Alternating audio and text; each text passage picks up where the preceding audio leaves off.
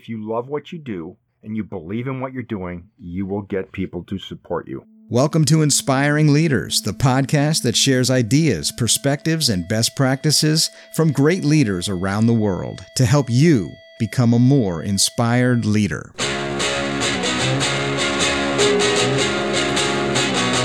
Hello, and welcome to Inspiring Leaders.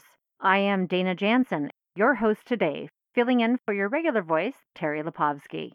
As we all know, Inspiring Leaders is your go to podcast where you can learn from other leaders and experts around the world. These are people that we interview who can offer you their unique ideas, their perspectives, and their best practices to help you become a more inspiring leader.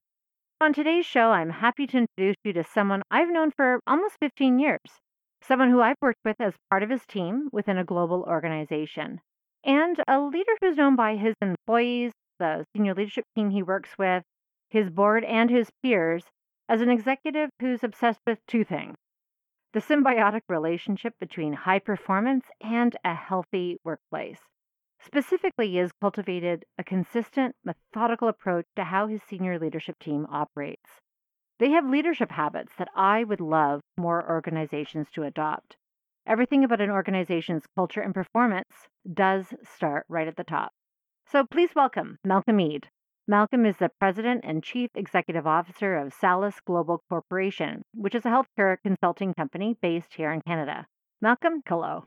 Hi, Dan. Thanks for having me here. I wanted to interview Malcolm for this episode because I have seen the impact of his dedication and discipline to leadership habits with his own executive team over the past six years. Not only is Malcolm a leader I admire, and I am truthfully uh, guilty of a little bit of bias, because the truth is, aside from being a past professional colleague and very good friend, we've been dating for close to six years and now we're engaged to be married. Yes, he is my fiance.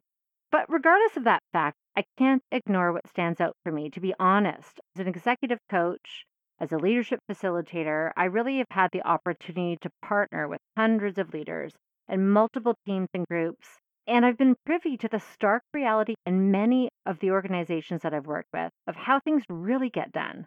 The true dynamics of leadership. You know, the stuff that people talk about at the water cooler.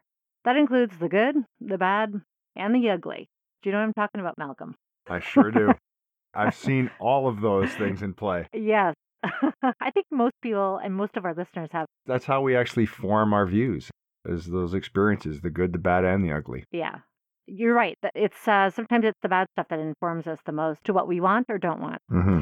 Personally, for all of our listeners, I have yet to come across somebody that I've seen as a leader who has such an explicit and proven commitment based on their behaviors and the consistent scheduled leadership meetings where the leadership team is not only empowered, but they're held to truly keep themselves accountable as a cohesive team. To not only work on what is required for their business to succeed, but also they're committed to regular conversations about how they're doing as a leadership team. What's working well? What do they need to do differently to improve as a group? This happens after most of their team meetings. And that's really why I wanted to have you here to interview. Before we dig into this topic of driving high performance through leadership habits, it'd be great for you to just share a bit more about yourself to our listeners. So I'd love to hear a little bit about what has shaped your leadership perspective and what or who has inspired you along your journey.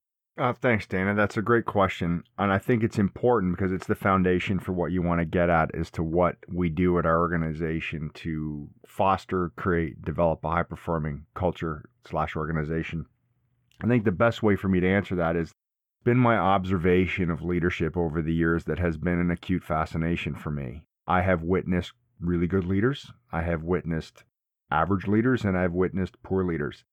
For some reason, I can't pin the exact point in time. I do know that I developed a fascination with leadership. When I read business books, I found that most of them were leadership oriented books. And I was always fascinated with how did this individual or these individuals take an organization to the next level? What was it about them? What was it about the process? What was it about their behaviors and their views of things? Because I don't believe these things happen by accident. I don't believe results happen by accident. Sometimes we get lucky, sometimes we're unlucky, but things never happen by accident. They happen through a very disciplined, intentional process.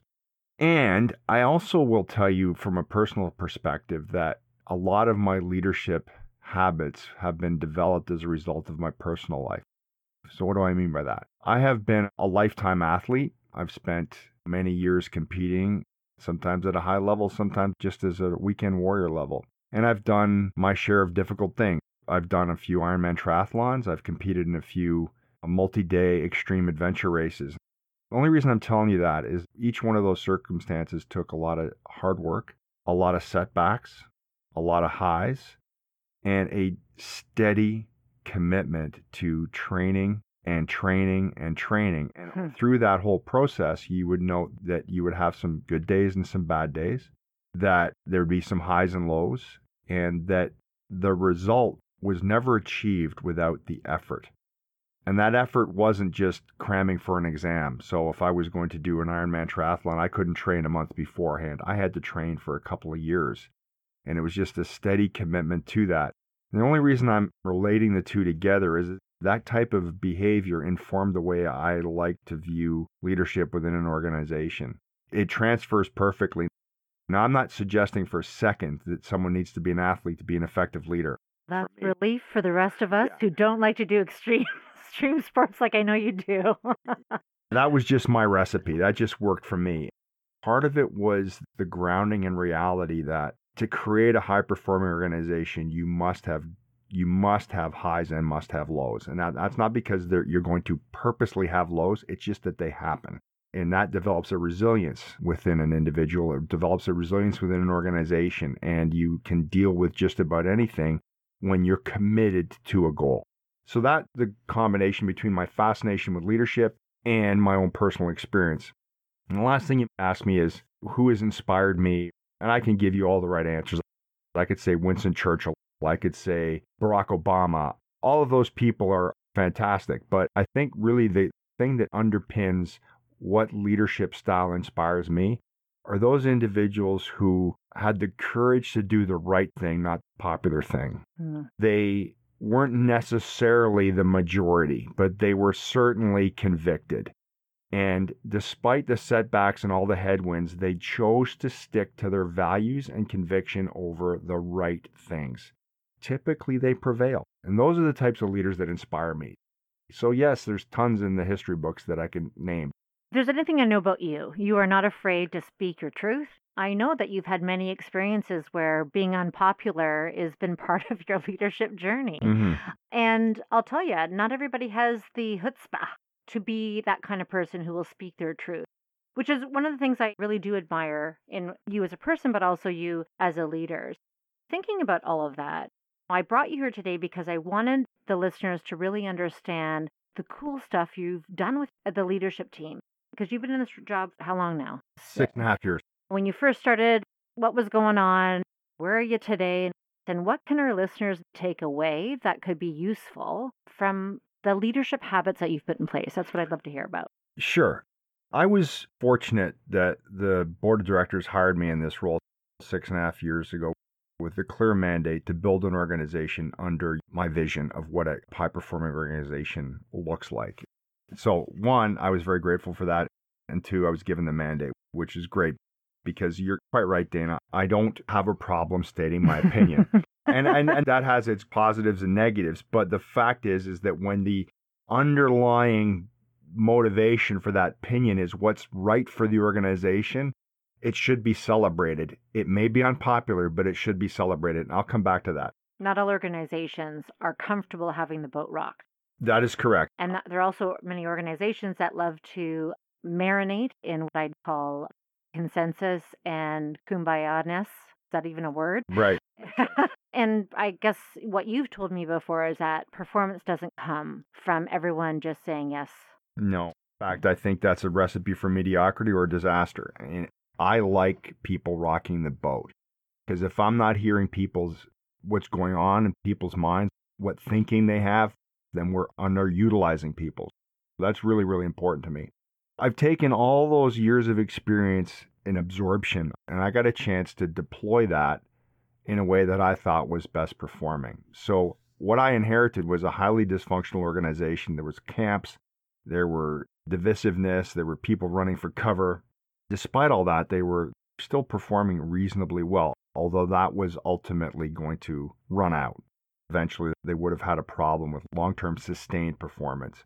So, I believed that the best way to get the most out of people was to start off creating a high performing leadership team with my vision that the high performing leadership team would create high performing teams within those functional areas.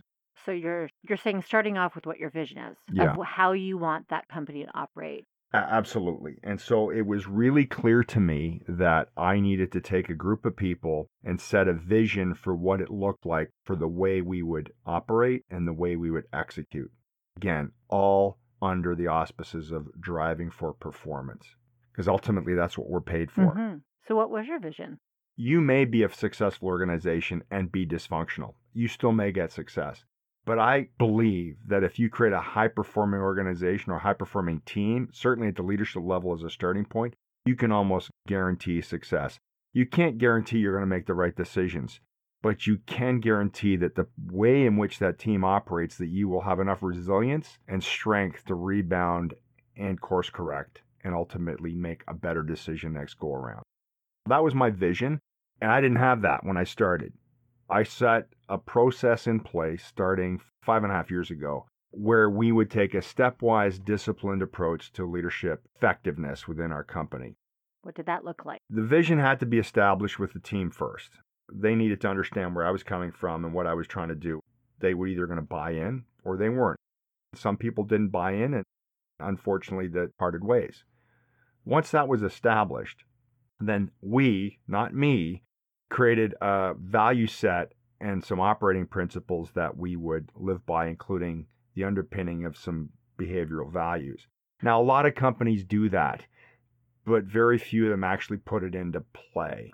Yeah, exactly. Everyone talks about doing a vision or a mission statement. Let's have our company values. And so often it's placard on the wall, it's written somewhere, it's mentioned at an annual meeting. What was different about how you approached it? Great question. The key thing was to actually establish the norms and behavioral principles, but the way we did that was important. 95% of it was to actually have the discipline to put it into practice. And I'll come back to that in a second. When we established our operating principles and our values, we did that as a unit. I was consciously looking for people to be weighing in, and I would provoke people's opinions because otherwise it becomes my responsibility and it needed to be our responsibility. So you were engaging everybody on the team? Yeah, and if I wasn't getting the engagement I looked for, I'd probe for it. I'd probe for it and I provoked it, and not in an aggressive fashion. That in it itself has some undertones of I want to hear what you have to say. I value your opinion. We value your opinion. Please speak. Please say more. Tell me more about what you're thinking.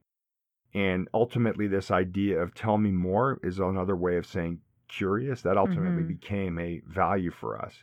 So the team created a number of operating principles, and I'll give them to you now because, again, they, they may sound very common and colloquial, but we put them into play. Number one was lead with passion, courage, and curiosity. Those are the things that matter the most to me. I believe that people are enthusiastic and excited about what they do will accomplish a lot of things because you can't teach that, but you can hire that. So we have a very complex business, so we firmly believed in making the complex as simple as possible. We agreed that we would stand united on decisions. And The issue with that is there's an implied level of alignment, or some people might say consensus. I would argue that consensus is a bad word and alignment is a Mhm. good word. Alignment means not necessarily everybody gets their way, but if they feel heard, they will stand for the decision that was made, even if it wasn't their opinion. But people need to be heard. And by the way, on that point about alignment with leadership teams, I often hear about effective teams who allow the controversy in the boardroom, but then when you leave the boardroom, there's alignment. So your voices are heard, but there's a necessary need for the team to be aligned. The impact that has on a broader organization is profound. It's profound. And in fact, oftentimes I wasn't the one who agreed with the decision, but I felt it was the best decision. I would say anecdotally, my job is not to make the decisions. My job is to make sure the best decisions are made. Hmm. Sometimes that means that I don't get my way, but I'm hearing as much as I need to and the fulsomeness from my team that a better decision is made. So everyone's voice is heard. A hundred percent. Okay. The other thing we do is we hold one another accountable. I believe in a healthy, positive culture within an organization. That doesn't mean people aren't going to hear what they need to hear, as unpopular as it may be. So we believe in holding each other accountable. And oftentimes, what I'm really looking for is other members of the leadership team to actually be calling out behaviors or behaviors in particular that aren't in line with our value set. It's easy for me to do because I can see it, but I want other people to do it. And we've evolved to a point where I see other members of the leadership team calling out people's behaviors that aren't consistent. Love that. That to me is a sign of our performance. And the last thing I would say is this one took a long time for us to get to. It was to demand the best of ourselves, understand the impact of our words and actions that have on each other. That's the actual guiding principle. That's a guiding principle. So those five principles are the things that underpin the way we as a leadership team operate. Can I just summarize them? It? Absolutely. So, number one, lead with passion, courage, and curiosity. Number two, make the complex simple. Number three, be united on decisions. Number four, hold one another accountable. And number five, demand the best of ourselves, understanding the impact of our words and actions and what they have on each other. Wow, those are some pretty powerful team operating principles. Yeah, again, Dana, to your point earlier, they could end up just being words on a page, but I didn't want to stop there. So in 2014, we started what's called Leadership Matters. It's sort of a double entendre. We deal with the matters of leadership, the fact that leadership does matter. At the start of each meeting, we would have a one hour Leadership Matters session. In our first year, we dealt with team operating principles. So we would have a discussion facilitated by me on one of these principles. And I would set up a provocative dialogue about what they really mean or how we put it in play or use an actual example that's something I observed the month before, the week before, where it was sort of in conflict with those values. And we did a workshop on those. And we did that for an hour. And I led each and every one of them. And often, and then when we would do our semi annual offsites, which are two to three days, we would do that for the entire morning of the first day. A couple things that that did. One is it made it real and present for everybody. They knew this was an important matter and it engaged the leadership team in these issues and engaged them. It drew them in. And I was a great temperature check for me to see how people were doing in this regard. Two, it was the discipline. It was executing on the discipline, and this wasn't just a nice little fancy exercise. And three, I needed to establish the way in which it was done. As we evolved, we were able to cut those to 30 minutes, and I actually started having my leadership team do the session. We're now five years into doing this, and we're now on a rotation where one member of the leadership team hosts and facilitates the Leadership Matters exercise at every leadership team. And I want to emphasize every leadership. So, how often is that? Once a month. Wow. And I would tell you, Dana, that I know that these exercises and how it has evolved and helped improve our team has reduced our leadership team meetings from one full day to half days. Wow. Now, who out there would love to have meetings in a more efficient, focused fashion? That sounds like tangible impact. In fact, I've gone from people dreading a full day, and I think most people today understand that sitting in a meeting for a full day is really difficult, especially after lunch. so we've got to the point where people are looking forward to that three, three and a half, four hours of a meeting once a month. And we get a lot done and we're super efficient. And the old issue of holding each other accountable, there are no tangents. There are no, we call them squirrels.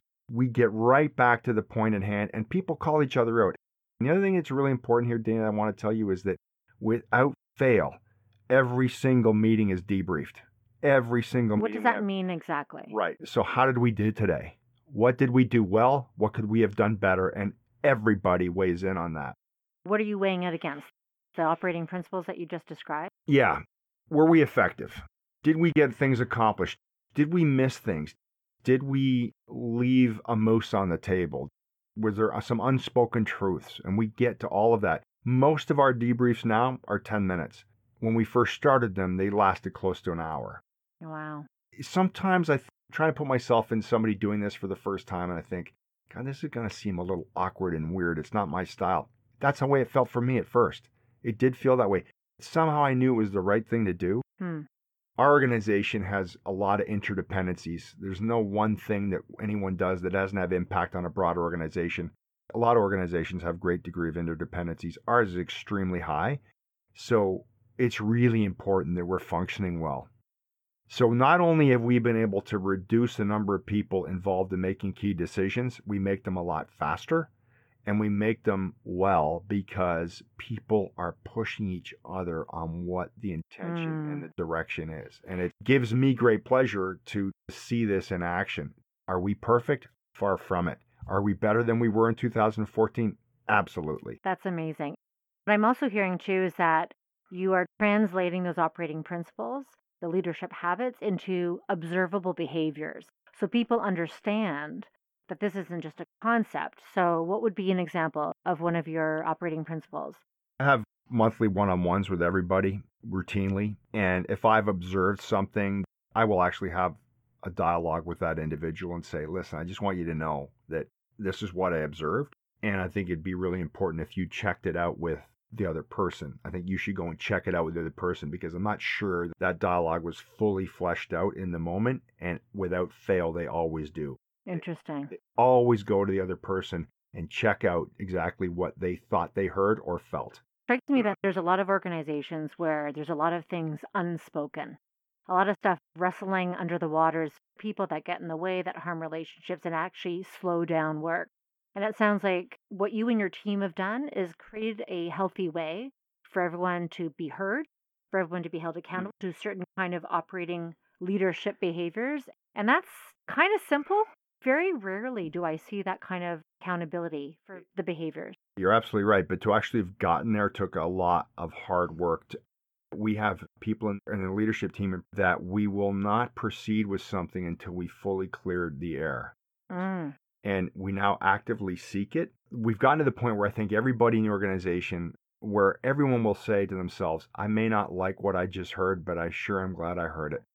That's pretty profound. That is absolutely factual. And it's a result because we've built a level of trust Mm. among each other that allows people to say what they need to say, not what the other person wants to hear. Got it. Wow. That's a whole other topic, trust, but we'll save that for another episode. Malcolm, I'd love to hear what advice do you think leaders should take on? The first thing that pops in my mind is be about the we, not about the me. It's really important. As a leader, you need to be about a higher purpose. Do the right thing and act the right thing and mean it because I think you will develop people who will support you. Leaders need to be supported. They need people to follow them. They need people to follow the direction that they and the organization are setting. So you need to do that by leading by example. Be honest, build a strong team, and that is not an easy thing to do. Build a strong team, and you will be amazed at what kind of results you can get. And I'm hearing a lot about alignment. I know you talked earlier about alignment with the leadership team, but I'm hearing what you just said is that a leader needs to be aligned internally with themselves. So their words, their deeds, their actions, their values. If you behave in a way that's consistent, that will build trust and will help people want to have some kind of following. Yeah, and I would say, Dana, that early on in my time here, that maybe I wasn't 100% aligned, meaning that I said things, but at times I wasn't acting those things. And in the early days, that went unspoken, but now I get called out 100% of the time if I'm off the path. People call out the CEO. Absolutely. I get nervous when they don't. All right. That's pretty powerful. Thank you for sharing that. Last question What does inspired leadership mean to you? It's a simple thing for me. Love what you're doing.